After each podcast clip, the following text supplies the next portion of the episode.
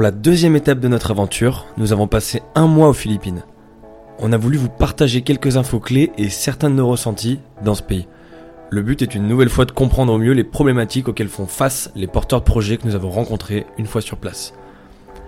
Pour commencer, en présentant factuellement le pays, les Philippines est un archipel d'Asie du Sud-Est situé dans l'océan Pacifique occidental.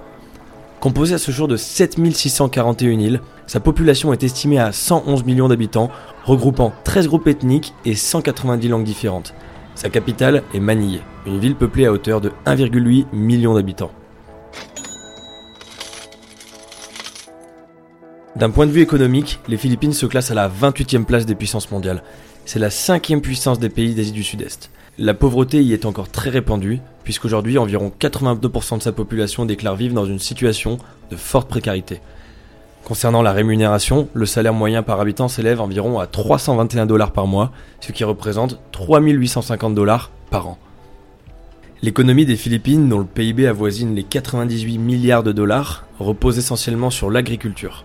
En effet, 40% de sa population en dépend. Ses principales cultures sont le tabac, les produits issus de la noix de coco, l'ananas, les bananes, le riz, mais aussi le café. Son deuxième atout majeur est le tourisme. En effet, le pays a enregistré 8,2 millions de visites en 2019, ce qui représente environ 12,7% de son PIB cette même année. Le pays dispose de ressources naturelles importantes, notamment grâce aux récoltes d'or, de chrome, de cuivre et de fer.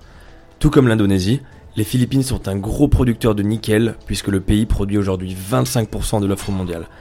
D'ailleurs, il est le premier fournisseur de la Chine. L'archipel compte 41 mines de nickel dans l'ensemble du pays.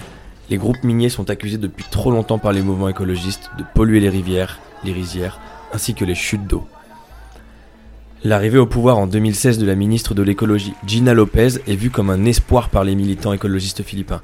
Mais malheureusement, elle est écartée du pouvoir en mai 2017 sous la pression des lobbies miniers à la suite du souhait de fermer 28 des 41 mines de nickel du pays et d'interdire les mines à ciel ouvert. Entre 2018 et 2019, 73 militants pour la préservation de l'environnement sont assassinés aux Philippines. Durant cette même période, le pays est considéré comme le plus dangereux au monde pour un militant écologiste. Nous avons été bloqués dans un typhon lors de notre passage dans le sud du pays, à Siargao. Cette situation a été stressante pour nous mais elle l'était beaucoup moins pour les Philippins. Ce pays évolue dans les conditions extrêmes puisqu'il réunit toutes les catastrophes naturelles possibles. Typhons, tremblements de terre, éruptions volcaniques, ainsi qu'une forte exposition au tsunami. On a donc été impressionné par la tranquillité avec laquelle les Philippins acceptent de vivre avec ces risques omniprésents. Le rapport au temps et au futur pour les Philippins est donc d'une certaine manière différent du nôtre. Par ailleurs, on a constaté que les routes et les paysages étaient nettement plus propres qu'en Indonésie, malgré une pauvreté bien plus frappante. Cependant, les Philippines font face à un désastre écologique. En effet, il est le premier producteur au monde de sachets en plastique. Philippines is the sachet economy. We are producing 164 million sachets daily. Ces sachets font partie intégrante de la consommation en Asie. Nous avions été choqués en Indonésie de voir la quantité de sachets présents partout dans la nature. Pour rappel, ce format unique permet de consommer du café, de la soupe, mais aussi des produits cosmétiques en dosette et à petit prix. De ce fait, les Philippines font malheureusement partie des 5 pays les plus polluants du monde. D'un passé colonialiste espagnol et d'une influence américaine omniprésente sur le territoire, l'archipel se cherche encore et peine à trouver sa propre identité culturelle.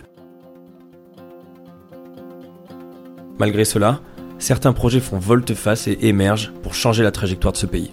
The plastic flamingo, everything green, and again clothing. Ces noms sont une partie des acteurs locaux que nous avons rencontrés à Manille et qui, de par leurs initiatives, permettent un futur plus durable aux Philippines. Nous avons eu la chance d'avoir pu aller à leur rencontre afin de découvrir comment ils façonnent un meilleur avenir pour le pays.